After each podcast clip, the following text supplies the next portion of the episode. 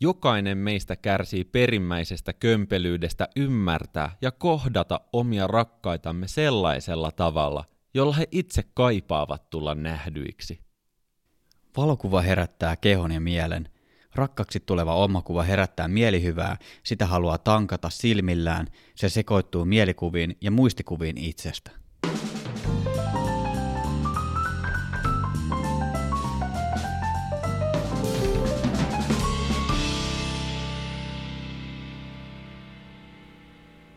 Tänään me puhutaan voimauttavasta valokuvauksesta, mutta ennen kuin mennään itse päivän aiheeseen, niin mä haluan kertoa teille kaikille sellaisen jutun, että tämänkin valokuvauspodcastin jakson mahdollistaa Fotonordic, joka on se palveleva kamerakauppa. Alright Esa, voimauttava valokuvaus. Tämä on ilmiö, metodi, ajattelumalli, tämä on vaikka mitä. Mutta hei, ennen kuin puhutaan enempää siitä, että mitä se pitää sisällään, niin täytyy nostaa niin kuin Framille kyseisen metodin suunnittelijan Miina Savolainen. Pienet, pienet aplodit kyllä. Miina Savolainen on innostava ja paneutunut opettaja, joka on täydennyskouluttanut 2000-luvun alusta 3000 hoito- ja pedagogisten alojen ammattilaista soveltamaan voimauttavan valokuvan menetelmää asiakastyössään ja työyhteisön kehittämisessä. Siis ihan jäätävää määrä jengiä. Tämä on oikeasti, nyt me puhutaan jostain niinku semmoisesta tyypistä, joka on oikean elämän influensseri, vaikuttaja, yhteiskunnallinen muutoksen tekijä. Kyllä, T- siis, siis tämä on oikeasti, tämä on niin hienoa juttu, mitä Miina on tehnyt, ja noin luvut, mitä sä sanoit, niin nyt aletaan puhua jo aika isosta ilmiöstä, joka on levinnyt vuodesta toiseen, ja tämähän ei ole mikään uusi juttu, mm. niin siis aivan, aivan super käsittämätön homma, minkä sä olet Miina tehnyt, jos sä tulet kuuntelemaan tätä. Pitää Tää lähettää tää hänelle tämä jakso. Okei, voimauttava valokuvaus tuli mulle itselleen ensimmäistä kertaa eteen, kun mun oma äiti teki tämän kurssin. Ja mun äiti teki tämän mun serkun kanssa. Mun serkku on suurin piirtein kymmenisen vuotta mua nuorempi, myös naispuoleinen henkilö. Tota, mä ihmettelin silloin suuresti, että mitä ihmettä täällä meidän olohuoneen pöydällä oikein tapahtuu. Meillä on semmoinen suuri, vanha, sata, yli sata vuotta vanha hirsi huvila, missä mä oon kasvanut tuolla järven päässä, ja olohuoneessa on semmoinen niin oikeasti pyöreä pöytä, mihin voi niin kuin kokoontua koko mafia paikalle. Ja äiti oli sitten ruvennut levittelemään sinne pikkuhiljaa näitä erilaisia valokuvia, ja ne oli vähän vinoja, toinen oli vähän tärähtänyt, ja niissä oli paljon ihmisiä, mm-hmm. eikä ihan ketä tahansa. Hän oli niissä. Mä mietin, että mikä tämä meininki on, että hän on itse niinku niissä, sitten tuossa on niinku mun serkku, että mitä toi näyttikö, niin mä, mitä ihmettä tapahtuu. Mä kysyin äitiltä, että onko kaikki jees, että millainen taide, taidenäyttely tänne on tulossa. Jotkut ehkä tietääkin, niin siis meillä on kotona ollut useampia taidenäyttelyitä, mutta siis niissä ei ole ollut varsinaisesti kukaan ihminen esillä, vaan on ollut niin kuin mun ja pikkuvelin Konsta Linkolan ottamia jotain vanhoja instabängereitä vedelty seinille ö, Lapin reissuilta. No niin, äiti sanoi, tämä on voimauttavan valokuvauksen kurssityö. Ja sitten mä olin silleen, että what? Voimauttavan valokuvan menetelmän yksi idea on opettaa esimerkiksi just perheen sisällä ymmärtämään sitä, että läheisimmätkään ihmiset ei voi täysin tavoittaa toistensa maailmaa. Mm-hmm.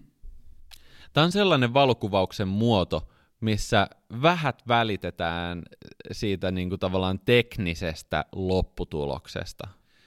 Vähät välitetään siitä, että onko mallin asento täydellinen. Tai että onko hiukset hyvin. Tai näkyykö ryppyjä tai vatsamakkaroita. Tai onko siellä niinku oikeasti ylivalotettuja tai alivalotettuja alueita. Hei, nyt mä puhun semmoisesta niinku valokuvausgenrestä, missä kaikki tekniset krumeluurit, nämä heitetään hiiteen. Me puhutaan tunteesta ja me puhutaan katseesta, joka vallitsee valokuvaajan ja valokuvattavan välillä. Ei siitä, mitä tallentuu siihen pelkälle äh, filmille tai digitaaliseen tiedostoon. Hmm. Ja kysehän on siitä, että miten tämä valokuvattava henkilö näkee itsensä tai haluaa hänet itsensä nähtävän. Ei, ei niinkään siin, siitä, että miten valokuvaaja näkee sen kuvattavan henkilön. Eli tässä käytännössä käännetään vähän sitä valokuvausasetelmaa ylösalasin, että se valokuvaaja ei olekaan se, joka vetelee niistä naruista, vaan se on se kuvassa oleva henkilö. Joo, ja monesti tapahtuukin siis, mä oon ainakin ymmärtänyt niin, että et ei välttämättä ole kaksi tyyppiä siinä, että monesti siinä on se ohjaaja, sitten on valokuva ja sitten on valokuvattava. Hmm. Että tavallaan se on ohjattua toimintaa, mutta toki niin kuin, ei tämä ole mitään salatiedettä, joskin ö, siis kyseistä toimintaa ammatikseen harjoittavat, niin heiltä vaaditaan se täydennyskoulutus, mutta ei tässä puhuta silleen mistään rakettitieteestä, että periaatteessa vahingossakin joku on saattanut elämässään harjoittaa tällaista niin kuin voimauttavaa valokuvausta, vaikka ihan omassa parisuhteessaan tai omassa ystäväpiirissään. Vähän niin kuin semmoinen ystävyyssuhteiden tutkimusmatka. Valokuvaus oli siinä ehkä niin kuin vaan se konteksti, jossa me vuorovaikutamme. Joo, just näin. Ja samahan periaatteessa pätee, jos on vaikka määrätietoinen malli, että haluaa, että häntä kuvataan tietyllä tapaa tai että ku- kuvaat tästä puolelta, tältä puolelta, tosta ja noin, niin tavallaan sama asia, mutta sitten tämä voimauttava valokuvaus on niin kuin täysin eri juttu kuin määrätietoinen malli. Ja siis mulla on nyt aika sellainen recent oma, omakohtainen kokemus. Me ei tehty tietoisesti mitään voimauttavaa valokuvaamista, mutta mä olin mallina rikkomas omia niin kuin, kehouskomuksia ja omia niin kuin, rajojani tämmöiselle Lotalle. Kande tsekkaa Instagramista at lottapik. Varmaan toivottavasti saadaan joskus meidän podcastiin tota, vieraaksikin, koska hän harrastaa do-it-yourself-printtausta. Voisi olla mielenkiintoinen jakso. Aivan varmasti. Me kirjoitan tuon ylös. Yes, niin tota, olin mallina ja siinä niin kuin ytimessä kun mua kuvattiin, niin mä mietin just, että, että mikä on tehnyt minut minuksi. Ja kun mä katson niitä kuvia sit siinä hänen kanssaan ja on silleen, että musta näyttää, että mä oon epävarma tossa ja mistä se johtuu, no koska musta tuntuu, että kun mulla ei ole paitaa päällä, niin mä näytän ihan klonkulta tai vastaavaa. Tiedätkö se tuntuu mm. hauraalta, tuntuu samaan aikaan vahvalta ja samaan aikaan hauraalta. Niin vaikea, vaikkei me nimitetty tätä niin kuin voimauttavaksi valokuvaamiseksi missään nimessä, vaan tämä oli ihan niin kuin vaan hupailua, niin tietyssä mielessä tämä oli sitä. Kyllä, ja varmasti sullekin sä oot aikaisemmin puhunut, että sä haluaisit olla enemmän kameran toisella puolella, ja me ollaan puhuttu myös siitä alastomuudesta, että se se voi olla myös sellainen juttu, mitä sä haluaisit kokeilla, olla vähissä vaatteissa mallina, ja yksi asia, mikä siihen johtaa, on itsensä haastaminen, että, että se on vaikea paikka olla siinä toisella puolella kameraa ilman vaatteita, ja tämä on sitä haastamista. Joo, se pelottaa. Kyllä. Ja, siis, ja kannustan suuresti ihmisiä tekemään elämässä asioita, jotka ovat pelottavia. No mut hei, itse kuvaushetki rakentuu mallin ja kuvaajan ympärille – siihen tulee ikään kuin harmoninen ja semmoinen kunnioittava tila, jossa persoona saa näkyä. Tärkeää on se, että hetkessä olevat ihmiset on oikeasti läsnä ja heidän katseet toimii keskeisimpänä työvälineenä. Katse kertoo paljon meistä itsestämme, paljon enemmän kuin katseemme kohteista. Mitä mieltä? Siis Mä oon tosta sitä mieltä ylipäätään katsekontakti ihmisten välillä on äärimmäisen merkityksellinen. On se sitten valokuva tai reaaliaikainen tilanne. Kun me äänitään tässä tätä podcastia, niin meillä on, jos ei me lueta meidän muistiinpanoja, niin lähtökohtaisesti me katsotaan toisiamme silmin. Ja onhan tämä aika intiimi tilanne sinänsä. Ja jos mietitään vaikka, meillä on siis vaatteet päällä, No, Joo, mutta siis ihan, ihan totta oikeasti. Joo. Me ollaan viisi tuntia, tässä, istutaan tässä akustoidussa putkessa, eli siis sä oot mun edessä, mä oon sun edessä, niin me ollaan vaan tässä kaksin tässä putkessa. Kyllä. Ja jos mietitään niin kuin ylipäätään valokuvia, puhuttelevia valokuvia, niin mun mielestä sellaiset henkilökuvat, mitkä on tiukalla rajauksella ylävartalokuvia, jossa malli katsoo kameraan, niin parhaita valokuvia on mun mielestä ne, missä se katse puhuttelee. Kun sä katsot sitä kuvaa, niin näyttää, että se malli katsoo sua, ja sä voit upota sen kuvattavan henkilön silmiin, ja se kertoo sillä katseella sulle sitä tarinaa. Sama homma, jos sä oot sun puolison kanssa kotona, sä käyt jotain syvällistä keskustelua hänen kanssaan, te olette siinä läsnä, te katsotte toisianne silmiin, niin katseella on ihan perhanan iso merkitys ylipäätään missä tahansa kanssakäymisessä. Joo, tosi hyvä. Ja nimenomaan myös semmoisellakin katseella, joka ei suoranaisesti katso sitä valokuvaa katsovaa henkilöä silmiin, että, että kun, kun mä katson valokuvaa, niin se malli ehkä katsoo siitä kamerasta nimenomaan sivulle tai yli sitä valokuvaa jaa päin, mm. jos, ei, jos se valokuvaaja olikin laittanut sen niin johonkin kolmialalle. Itse tykkään katsoa esimerkiksi semmoisia vanhoja elokuvia tai sarjoja, jossa on tilanteita, missä valokuvataan filmille. Ja viimeisin oli tämä The Crown-niminen sarja. Siinä oli muutama jakso, jotka kuvas suhdetta valokuvaajan ja mallin välillä, ja tämä valokuvaajan tekniikka oli sellainen, että hän harvoin katsoi etsimen läpi sitä mallia, jolloin kun se malli katsoo sitä valokuvaajaa silmiin, mutta se valokuvaaja ottaa niitä valokuvia vapaalta käsivaraltaan esimerkiksi oman rintakehän tasolta, niin kuvassa näyttää siltä tosiaan, että niin kuin ma- se kuva katsoo vähän siitä kuvasta yli. Se on tosi mielenkiintoinen sekin, niin kuin, ettei se välttämättä katso kuvaa katsovaa ihmistä hmm. silmiin, vaan sulle tulee silleen, että hetkinen, mikä tämä juttu tässä on taustalla? Ketä se katsoo? Mikä toi tunne on? Mm. Mutta siis oikeasti, voimauttava valokuvaus. Mun työväline on se, miten mä tietoisesti katson sinua toisella tavalla, uudella tavalla. Nostan näkyväksi sen ehjän haurauden, inhimillisyyden. Mä en aseta keskiöön niitä asioita, jotka on väärin tai huonosti. Niille ei ole yksinkertaisesti väliä. Hei, hei, hei, Joonas, Joonas, mitä sä teet? Älä nyt mulla on autopilotti päällä. Tsekkaa tää. Hei, et sä voi lentää dronella sisällä, Joonas. Et käynnistä sitä. Okei, okay, mut tehdään nyt teistä mainos. Noni, Esa, tästä vuodesta on tulos kaikkien aikojen paras drone-vuosi. Aha. Ja Fotonordikilta löytyy ihan kaikki tarpeellinen dronen lennättämiseen liittyen. Okei. Okay. Let's go. Fotonordic on just se palveleva kamerakauppa. Mutta hei, jatketaan tämän päivän aiheen parissa. Ole hyvä. No hei Esa, miten me voitaisiin käyttää voimattavaa valokuvausta? Silleen vaikka ei olla alan asiantuntijoita, mutta toimisiko tämä vaikka jollain instamatkalla? Silleen tiedäksä, että me ollaan saavutettu määränpää, haikattu vuoren huipulle, ja sitten ollaan silleen, että let's just be you and me. No kyllähän tuossa on sellainen, se on aina miellyttävää nähdä itsestään imartelevia kuvia, sellaisia, että missä sä hyväksyt itsesi sellaisena kuin sä olet, ja se, se valokuva kuvastaa sua itseään, ja sä oot ylpeä siitä, kuka siinä kuvassa on.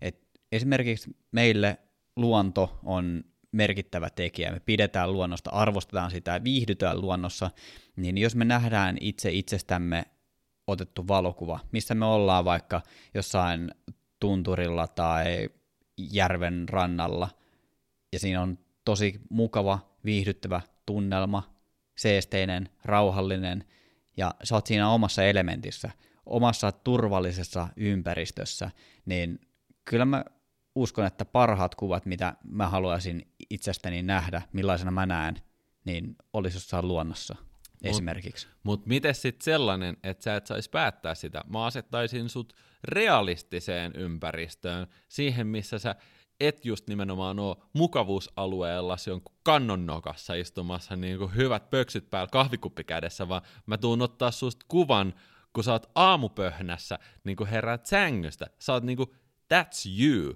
Ja mun mielestä tähän tulee niin kuin se tilanne vastaan, että sen jälkeen, kun ö, ollaan näitä valokuvia otettu, niin voimauttavan valokuvaamisen prosessiin kuuluu ilmeisesti myös se, että niitä katsotaan yhdessä ja tulkitaan sitä tilannetta. Tässä on ihan huikea vastuu sillä, joka ne kuvat on ottanut.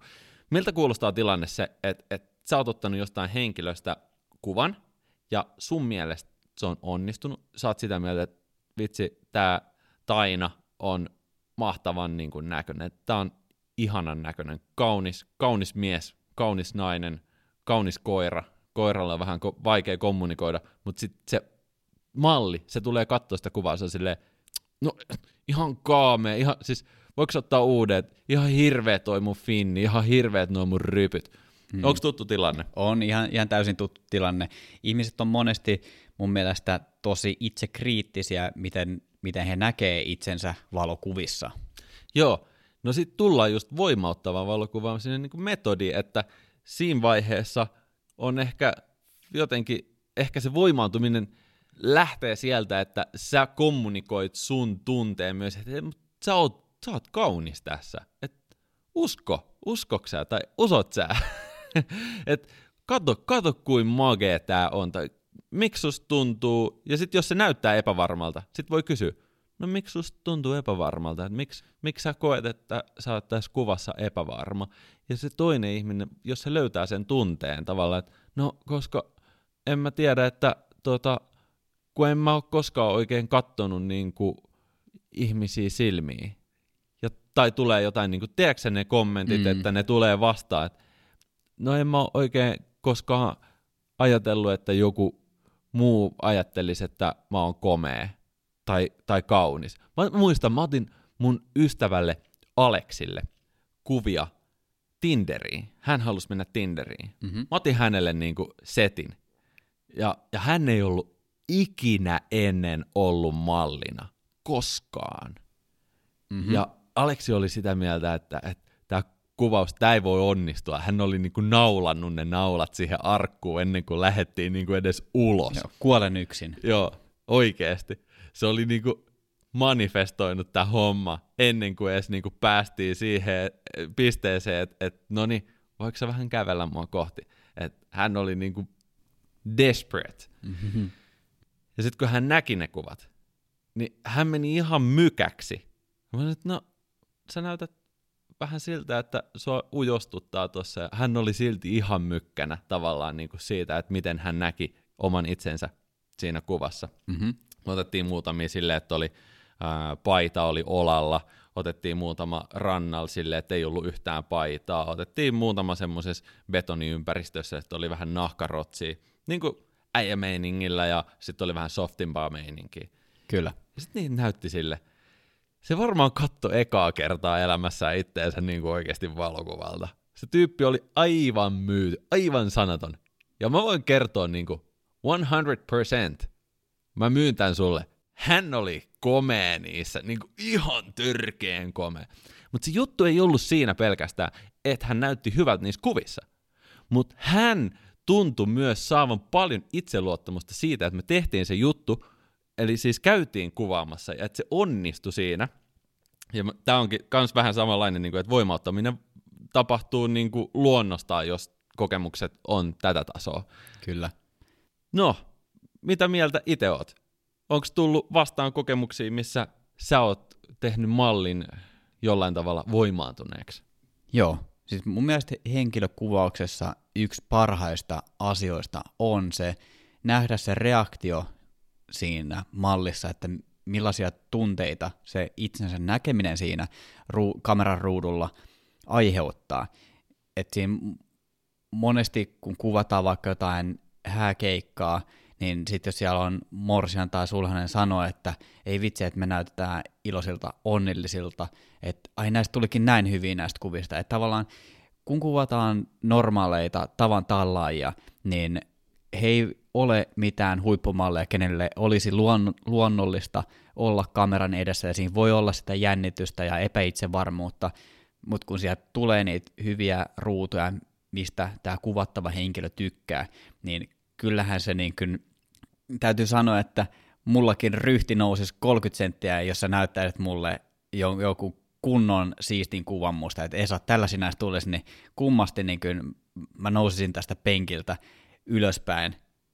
Ja toi on valokuvaajalle varmasti vaikea paikka, enkä, enkä sano, että tämä on niin kuin missään tapauksessa mitenkään helppo kuvauksen muoto, koska se, että me katsotaan valokuvaajina, totta kai ne tekniset seikat on niin kuin tavallaan sellainen perusedellytys meille, ja me katsotaan, että joo, Joonas, sä näytät tästä tosi hyvältä tässä kuvassa. Ei mitään. Se on teknisesti hyvä, se on skarppi, sä hymyilet, on siisti, mutta sitten tavallaan kun annetaan ne avaimet sille kuvattavalle henkilölle, että me ei päätetä sitä sun puolesta, että onko tämä hyvä kuva vai ei, niin sitten siinä voi olla tavallaan sellainen valokuvaajan ego saattaa puuttua peliin, hei, usko mua, tämä on hyvä kuva. Mutta jos ei se kuvattava henkilö ole tyytyväinen siihen tai näkee itsensä, on, on vaikeuksia nähdä itsensä kauniina tai komeana tai hyväksyttynä tai rakastettuna, niin se voi olla valokuvaajalle ja valokuvaajan egolle aika iso paikka. Ja kysymys ei aina ole siitä, että pystytäänkö me nähdä itsemme just siinä positiivisessa valossa, esimerkiksi kauniina tai komeana tai rakastettuna, mutta pystytäänkö me nähdä itsemme valokuvissa myös niissä negatiivisissa tiloissa – Mm. Että hei, mä oon epävarma tossa. That's fine. Mä, mua ujostuttaa tossa. Ja sitä mä totesin sille Lotallekin että oikeesti, kato nyt, mä oon ihan vitsi, niinku alahuuli väpättäisi, jos toi olisi video. niinku oikeesti, että mä oon ihan hirveä, niinku, että pelottaa olla tavallaan, tiedätkö, niinku silleen antaumuksella toiselle ihmiselle ikuistettavana. Mm. Et en ole ihan niin kuin, äh, mulla on taustalla paljon artistielämää. Mä oon ollut rumpalina niin kuin tosi pitkään erilaisissa bilebändeissä ja bändeissä. Mm-hmm. Ja Stagella eläminen, Stagen takana eläminen ja Stagen edessä eläminen, kaikki ne on tosi tuttui. Ja silloin kun on omassa elementissä ja setin takana, pystyy heittämään kunnon komppia, hyvät fillit, mahtavat niin kuin soolot, ei ole mitään ongelmaa. Mukavuusalue. Ja nyt, kun ei ole mukavuusalue, alhuli väpättäisi, niin pystynkö mä katsoa sitä kuvaa ja sitten toteamaan, että totta, mä oon aika ujo oikeastaan tuossa. Et, et itse asiassa tolta mä näytän, kun mä oon epävarma itsestäni. Tota, voimattavan valokuvan prosessi perustuu paljon just siihen vuorovaikutukseen kuvaajan ja kuvattavan välillä, ja siitä asetelmasta poistuu työhön sisältyvä valta-asetelma. Tämä niin kuin täysin allekirjoitan. Mun mielestä hyvä esimerkki tuosta on sosiaalinen media ja kun ihmisillä on sellainen tosi hyvä, hyvä jee meininki monesti siellä sosiaalisessa mediassa ja annetaan sellainen kuva, että kaikki on hyvin, niin oikeasti me kaikki ollaan kuitenkin ihmisiä. Meissä on kaksi puolta. Mm. Et, et joskus me ollaan iloisia, mutta meillä voi olla erilaisia epäitsevarmuustekijöitä. Voi olla jotain asioita, mitkä on haavoittanut meitä ja me ollaan tietyssä tilanteessa rikkinäisiä ja meillä on kaksi puolta, missä me ollaan siellä toisella puolella myös haavoittuvaisia, rikkinäisiä ja sellaisen kuvan katsominen itsestään voi olla aika kova paikka meille monelle. Ehdottomasti. Ja mun mielestä niin kuin sitä herkkää ja haavoittuvaa puolta ihmiset näyttää ehkä enemmän totta kai niin kuin läheisille henkilöilleen, mutta mun mielestä tosi harvoin, ehkä jopa liian harvoin tuolla julkisesti. Joo. Tämä menee itsellä niin kuin todella pinnan alle. Ja mä ajattelin, että mä annan valokuvauspodcastille tota kunnian olla ensimmäinen paikka, missä mä tuun kertoa koko asiasta koskaan. Mutta mun varhaisteini-ajoissa paljon semmoisia asioita, joita niinku itse silloin häpes. Ja nykyään on ihan fine. Mutta mä menin ja poistin itsestäni meidän niinku perheessä kaikki valokuvat mun teiniajoilta. Mm-hmm. Eli, eli mä oon niinku tavallaan koittanut pärjätä sen tunnemyrskyn vallassa, että kun ei hyväksynyt itteensä jonkinlaisena – niin on käynyt poistamassa tietoisesti kaikki ne muistot, jotka niistä ajoista muistuttaa. Ja nykyään se on tosi harmi, koska hitto, ei musta ole enää, siis puolet elämästä on kadonnut. No ei ehkä, nyt on 30 vuotta taulussa, niin ei puolet, mutta siis monta, monta, monta vuotta mm. joka tapauksessa. Ja mä olisin todennäköisesti aivan vakioasiakas tällaiseen voimauttavaan valokuvaukseen, niin että et pystyy kohtaamaan itsensä ää, sellaisena kuin on. Niin kuin tilanteessa, missä rakennetaan kokemuksia, jossa me tehdään itsemme ymmärretyksi, nähdyksi, hyväksytyksi. Voimauttava valokuva on hyväksi havaittu menetelmä lastensuojelus ja varhaiskasvatuksessa, mutta se toimii myös vanhusten hoidossa. Menetelmä tukee esimerkiksi henkilöstön jaksamista vaativassa työssä ja vahvistaa asiakkaiden osallisuutta. Eli siis siinä vuorovaikutuksessa, mitä siellä vanhainkodeissa on, niin tämä toimii siellä ilmeisen hyvin. Mä löysin semmoisen esimerkin, jossa niinku voimauttavaa valokuvaamista toteutettiin niin, että ei itse asiassa käyty ensin kuvaamassa yhtään mitään, vaan sellaisen ihmisen kanssa, joka on perehdytetty tähän voimauttavan valokuvaamisen menetelmään, sellaisen ihmisen kanssa käydään vanhoja valokuvia läpi. Hmm. Tulkitaan niitä uudella tavalla.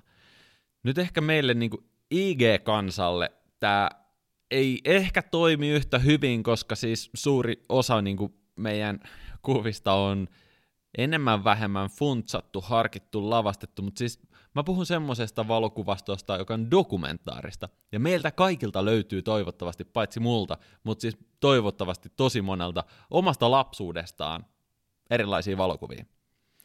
Jos niitä käy läpi, tulkiten niiden valokuvien sisällä olevia tunteita semmoisen tyypin kanssa, joka ymmärtää voimattavan valokuvaamisen metodista jotain tai teoriasta tai näin. Mä uskoisin, että se on hyvä kokemus. Niin yhdessä vanhain kodissa siis tehtiin tämmöiset tota, äh, versio just, että et ei ne kuvannut yhtään kuvaa. Ne rakens itselleen äh, oman itsensä rakastamisen tarinan, ne vanhukset. Ja sitten sitten tavallaan se hoitohenkilökunta kävi niitä valokuvia näiden vanhojen ihmisten kanssa läpi. Ja tämä oli superpositiivinen kokemus. Ihan, ihan varmasti. Mä voisin kuvitella, että, että tälle on niinku, nimenomaan korona-aikana, tämmöisen pandemia-aikana, ihmiset on, erityisesti vanhat ihmiset yksin, monet muutkin kuin vanhat ihmiset, mutta siis, että jos pystyy tekemään jotain tällaista ajatuksia, tunteita herättävää itsensä tutkimistyötä ohjatusti, niin se on huikea mahdollisuus niin kuin hyväksyä ja, ja ehkä kasvaa jotenkin henkisesti. En mä tiedä, kasvuhan ei koskaan lopu, että kasvaa sitä ilmankin tätä, mutta eri mm, tavalla. Kyllä. Ylipäätään niin kuin, en, ensinnäkin se, että jos sä katsot kuvia itsestäsi, se on eri aikakausilta, niin se palaa totta kai niihin muistoihin, mutta se on niin kuin tosi mielenkiintoinen matka olisi nähdä itse itsestään ää, tai itse itsestäni kuvia silloin, kun mä oon ollut teini-ikäinen, koska mulla on ollut aika, aika vaikea teini-ikä, ää, mun äidillä on ollut syöpä ja mun paras kaveri on tehnyt itsemurhan, niin mulla on oikeasti koko yläasteikä on sellaista niin kuin harmaata massaa, että mä en muista niistä ajoista oikeasti juuri mitään. Ne olisi tavallaan niin kuin mielenkiintoista palata niihin aikoihin valokuvien kautta, mutta mä luulen, että mulla on vähän samantyylinen tilanne, että mä en muista edes nähneeni itsestäni kuvia niiltä ajoilta ylipäätään. Joo, toi, toi on diippiä kama. Ja siis monesti onkin niin, että, että ei niitä valokuvia ole otettu niistä huonoista hetkistä itse. Tiedätkö, niin että, että kyllä se dokumentaarinenkin valokuvaaminen perustuu tavallaan siihen, että ihmiset kokee, että ne saa siitä energiaa, että se ei ole niin kuin, moniko niin kuin masentunut ihminen ottaa itsestään valokuvia, ellei sit satu olemaan just silleen taipuvainen, että se purkaa sitä masennusta esimerkiksi valokuvaamisen voimin. Mm, doku, dokumentaarinen taidevalokuvaaja. Dokumentaarinen. Niin. Ku, kuvataan oma, oma masennusprojekti. Ihan varmasti tällaisiakin on. On, on, ja siis ihan superhyvä, että löytyy niinku tapoja ratkoa mm. niitä tilanteita. Ja niin kuin itse asiassa meillä oli Nadi, vieraana. Kyllä. Hän on elävä esimerkki siitä, että kamera voi pelastaa sun elämän, koska se antaa sulle niin kuin mahdollisuuden ö, ulkoistaa tiettyjä tunteita ja ajatuksia siihen niin kuin omaan käteen. Tavallaan, että et ne puretaan takaraivosta omiin sormiin, koska se kamera on siis sormissa ja sitten sä voit luoda niin kuin sun sormilla, sä pystyt katsomaan sitä tosi konkreettisesti. No nyt ollaan vähän pitkällä ehkä taas vasta valokuvaamisesta. Mutta. Kyllä, kyllä. Mä ajattelin lisätä tähän niin kuin johonkin loppukohtaan, että tavallaan niin kuin tämän koko kontekstin ulkopuolella valokuvaus voi parhaimmillaan olla äärimmäisen terapeuttista, vaikka kyse ei olisi voimauttavasta valokuvauksesta. Et esimerkiksi jos mietitään kuvaamista itseilmaisun keinona. Voi olla äärimmäisen terapeuttista tai mikä muu tahansa vaikka harrastus, missä saa ajatukset pois jostain vaikeista asioista. Ja sitten kuvien katsominen ja tulkitseminen, nähdään itsensä jossain valokuvissa ja tulkitaan sitä tarinaa, niin voi olla äärimmäisen hyvä keino, mutta tämä nyt on vähän, vähän rönsöilee, mutta takaisin voimattavaan ihan, valokuvaukseen. Ihan sika hyvä, ihan sika hyvä kela mä haluaisin niinku kannustaa, että varsinkin tässä niinku nuoremmassa sukupolvessa, sanotaan niinku alta 40, alta 30, että sielläkin jengi ehkä löytäisi jonkun klikin tämän voimauttavan valkuvaamisen suhteen. Musta tuntuu, että ehkä tämä Miina Savolainen, joka tämän jutun on keksinyt, niin ei ole ainakaan ratsastanut missään niin somen aallon harjalla rummuttaen voimauttavaa sotarumpua tai mikä se olisi terapiarumpua, öö, mutta silti mä löysin väittämän, että kyseinen kirja, oma kustanne, joka on luotu tämän va- voimattavan valokuvaamisen ympärille, nimeltään Maailman ihanin tyttö, on Suomen kaikkien aikojen myydyin valokuvakirja. Oho. Beat that. Eli siis joku tietää tästä jutusta jo aika paljon, että tämä tulee mulle aika sille freshinä ja varmaan meidän kuulijoillekin suurimmalle osalle vähän uutena juttuna, mutta onko se sitten sellainen sukupolvi niin kuin gappi tässä, että se, se voi olla, koska tämähän ei ole mikään uusi juttu, että ei, ei sitä koko homma on lähtenyt liikkeelle 90-luvun Joo, puolella. Et, et, et sikäli tämä Instagram-kansa ja niin kuin Nadi olisi sanonut, bisnesmiehet ei välttämättä ole tietoisia, että ketkä elää tuolla digitaalisessa maailmassa, niin voi olla ihan uusi juttu monillekin. Mä jäin vähän miettimään tässä, kun mä luin noita juttuja voimauttava valokuva.netistä. Siellä on sellainen lainaus, minkä mä kerroin tuossa jakson alussa, Valokuva herättää kehon ja mielen, rakkaaksi tuleva oma kuva herättää mielihyvää, sitä haluaa tankata silmillään, se sekoittuu mielikuviin ja muistikuviin itsestä. Kerro Joonas, onko tässä mitään perää? Mä jäin miettimään. Onko tässä selfie-kulttuurissa vähän samoja piirteitä, että me halutaan nähdä itsemme sellaisena, kun me itse koetaan, että meillä on vaikka joku uusi siisti teepaita, me halutaan ottaa selfie itsestämme, se sel- se teepaita päällä tai ollaan rannalla viettämässä ihanaa kesäpäivää, niin se, että me otetaan paljon valokuvia itsestämme ja niitä kuvia saatetaan ottaa niin vaikka 50 kappaletta ja sitten niistä valitaan yksi hyvä, että ollaan tosi itsekriittisiä, että tavallaan otetaan se paras kuva siitä, niin voiko tässä selfie-kulttuurissa olla alitajuinen tarve kokea hyväksyntää? Mitä luulet? Ihan varmasti.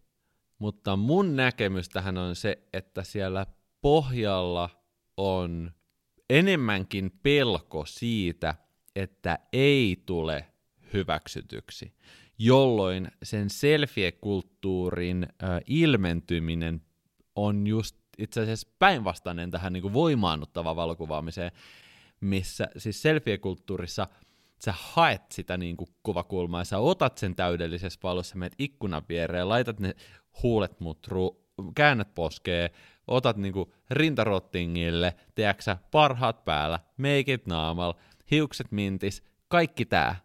Että selfie-kulttuuri perustuu samaan tunteeseen kuin oimattava valokuvaus hoitomenetelmänä. Eli molemmat tietysti mielessä niin kuin haluu kehittää mallin tai kuvattavan niin kuin tunnetta siitä, että heidät hyväksytään. Ja se, missä voimattava valokuvaus heittää ne hiton tekniset krumeluurit pois, missä niinku ei ole väliä, jos sulla on niinku kaksoisleuka tai ei ole meikit naamas ja että sä oot niinku herännyt just, ta, sä oot normaali, sä oot, sä oot siinä kaikki ne niinku ihanine, kauniine, vikoinesi, niinku, ja siis tyhmä edes sano, että ne on vikoja, koska siis mm. tällainen niinku, minä kun katon itteni niinku, tota, alastomana, niin mä oon silleen, että hitto mikä klonkku, niin onhan tää niinku ihan fucked up, että mä edes ajattelin silleen, koska that's me, se, ei se mikään muutu. Et en mä nyt halua leimata sitä viaksi, mutta sitten se selfie-kulttuuri erityisesti filteröi kaiken sen totuudenmukaisen olemuksen pois niistä muistoista, koska nämä valokuvathan on nimenomaan osa niitä, että kun vuos, vuosia mennään eteenpäin, sitten katsotaan itseämme taaksepäin, vähän niin kuin Instagram, Instagram-feedia, että mitkä on ne omat muistot, IG-storei. Hmm. Se... M- muisto koko elämästä on se, että on mennyt aina vaan ihan saakelin hyvin. Jep, tai tavallaan, ja sitten onko se silloin, niinku, kela, niin. just hyvä, Hyvä siis... dilemma. Sä oot vetänyt viisi vuotta, kymmenen vuotta ig Lifea, sä pystyt katsoa sun feedia backia silleen, tässä on ihan timanttista seikkailu, energistä, äh, hype ja ka- kaikki on tosi hyvin. Ja sit sulla on se semmonen, voi epävarmaa olo itsestäsi, ja että sulla on semmoinen olo, että et ei tää olekaan näin. Että tää on huijausta, että that's not me, että, että se mitä sä katsot sun feedia taaksepäin, niin sä näet jo heti itsekin, että ei toi ole minä. Tietys mielessä mähän koen tämän ihan täysin ja allekirjoitan 100 prosenttia. Sen takia mä oon irrottanut sen tavallaan niin kuin Instagram-joonaksen mun henkilökohtaisesta elämästä totaalisesti. Mm. Ei se on minä, se on brändi, se on myytävä tuote.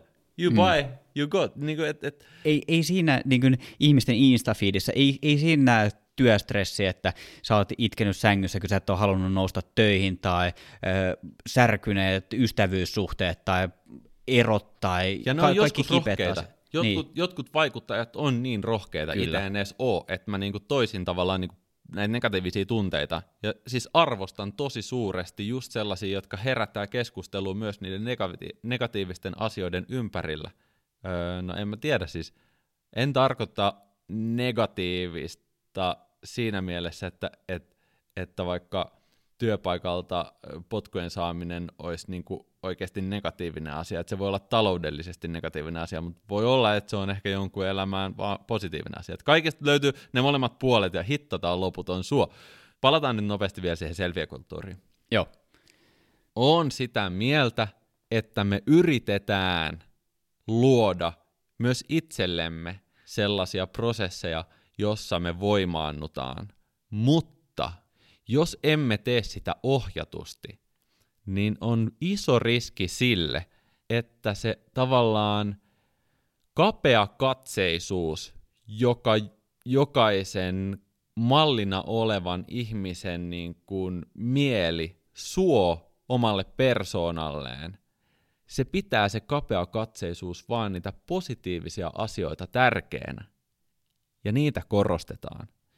Ja voimauttava valokuvaaminen nimenomaan halusi myös tehdä normaaliksi kaikki ne muutkin tunteet. Mm. Fantastista.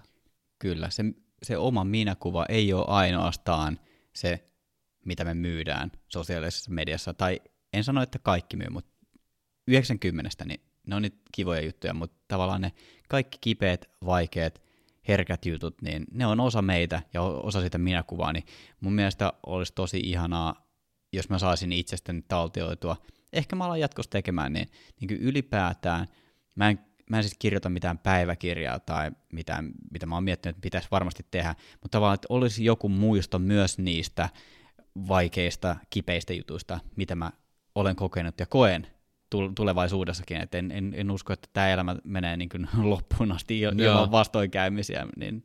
Siis hyvähän se on, jos niitä tulee, eikö?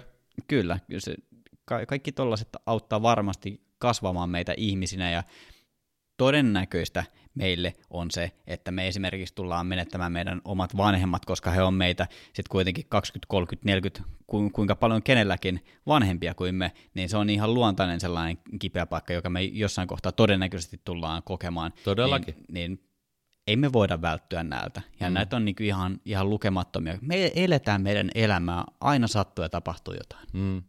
No mutta hei, vielä yhden tämmöisen niin kuin ajatuksen haluaisin jakaa siitä, että koska metodin nimi on voimauttava valokuvaaminen, niin mä rupesin miettimään sitä, että mitä se niin kuin kirjaimellisesti tarkoittaa.